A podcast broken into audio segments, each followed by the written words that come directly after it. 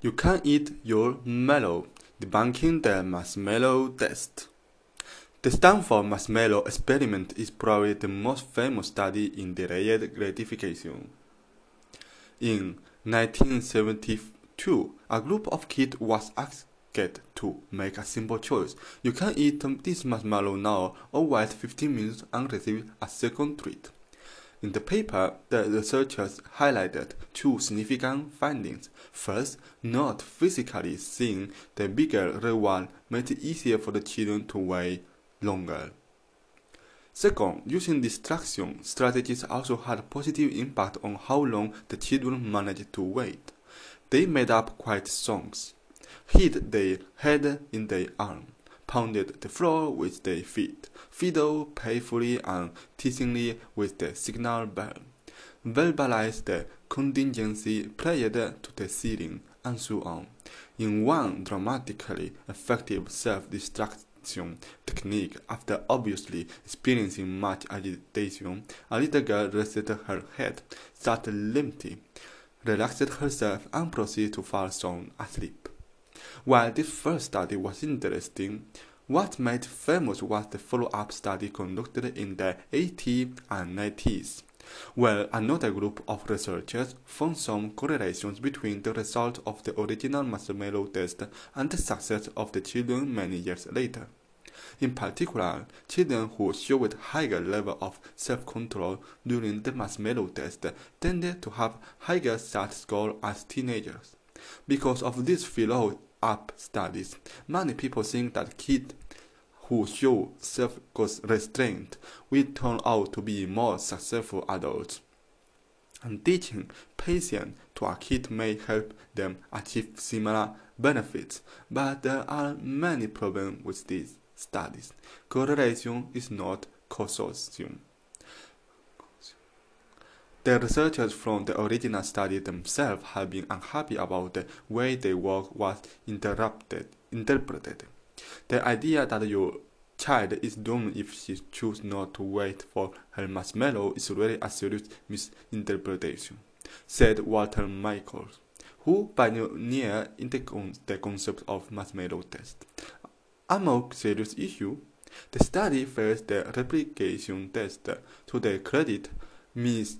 Mischel and his colleague made the fragility of the study very clear in the 1990s paper, citing a small sample size, low variance, and the potential importance of many other factors, such as home environment, which were not accounted for in the study. So it is surprising it took more than 30 years for another team to put this study to the test. Tyler Watts, a psychology professor at New, worked with his team to analyze data collected by the U.S. National Institute of Health in the 1990s with more than 904 years old kids.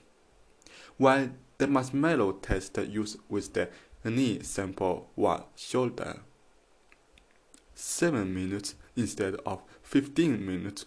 The principles were the same. There are two aspects which make this data more interesting, though. First, the sample size.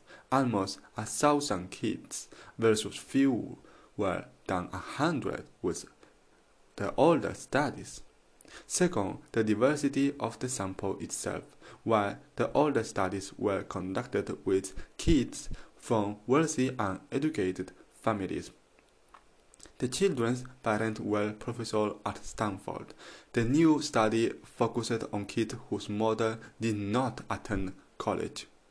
The results are a blow to the original marshmallow studies. Once the researchers control for a factor such as family background, the correlation between self-control at age 4 and SAT score at 15 completely vanished.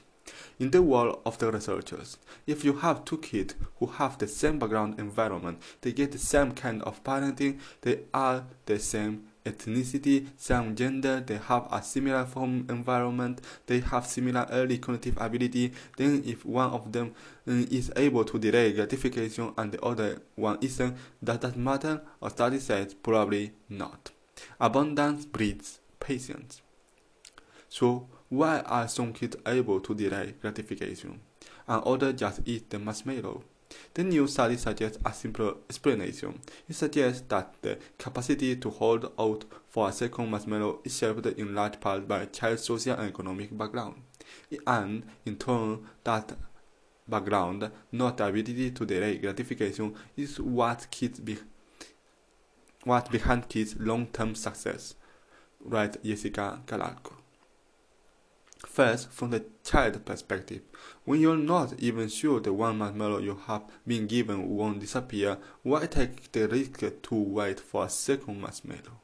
Children growing in poorer households are more likely to have this thought process.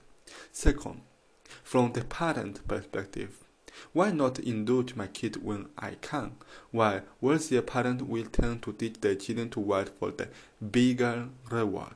Lower income parents might use any opportunity to make their kid happier in the short term. A kid's capacity to delay gratification is not a predictor for success as an adult.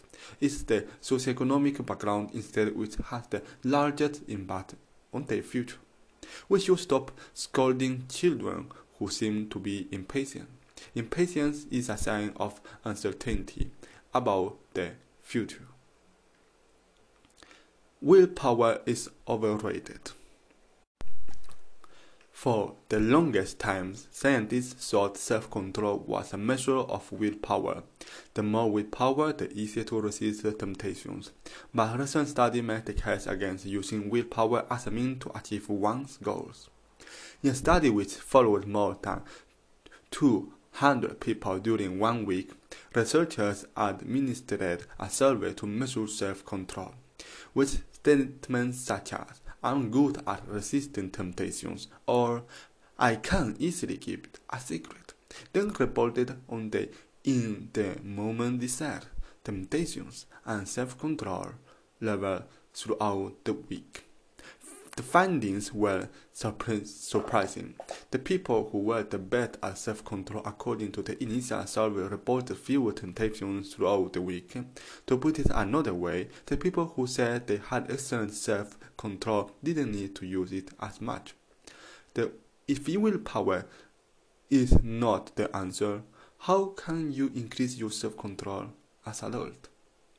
Turning have to into want to whether your goal is to eat healthier, exercise, or study, make it fun so it doesn't feel like a chore. Some people use gamification or to pay up with a buddy. Experiment to figure out what makes the task more enjoyable. Building better habits. That's why habits are so powerful.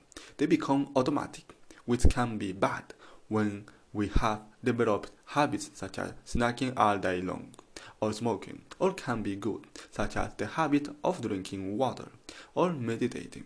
Instead of relying on willpower, design better habits, routines, and rituals.